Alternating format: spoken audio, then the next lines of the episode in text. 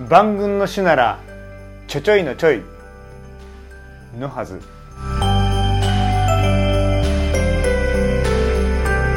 こんにちは誠です。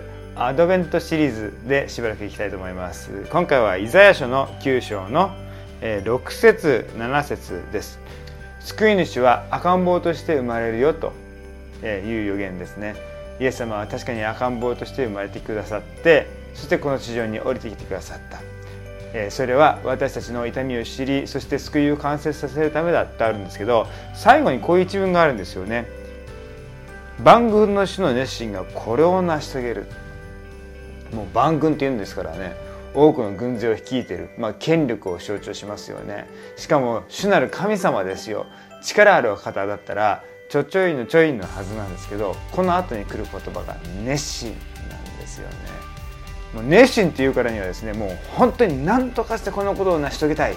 本当に救いを完成させたいっていうこの思いを100%注いでいる神様の姿が見えてくると思うんですね。本当だったら力あるお方なのであ救ってあげるよ。ちょんちょんちょんっていうふうにできるのかもしれないんですけどそうじゃない、えー、ただ軽い気持ちで救おうとするんじゃない。本当に救いたいんだっていう熱い思いというものを私一人のために主は注いでくださってるんだという大きな大きな愛を思いながらこのアドベントを過ごしていきましょう。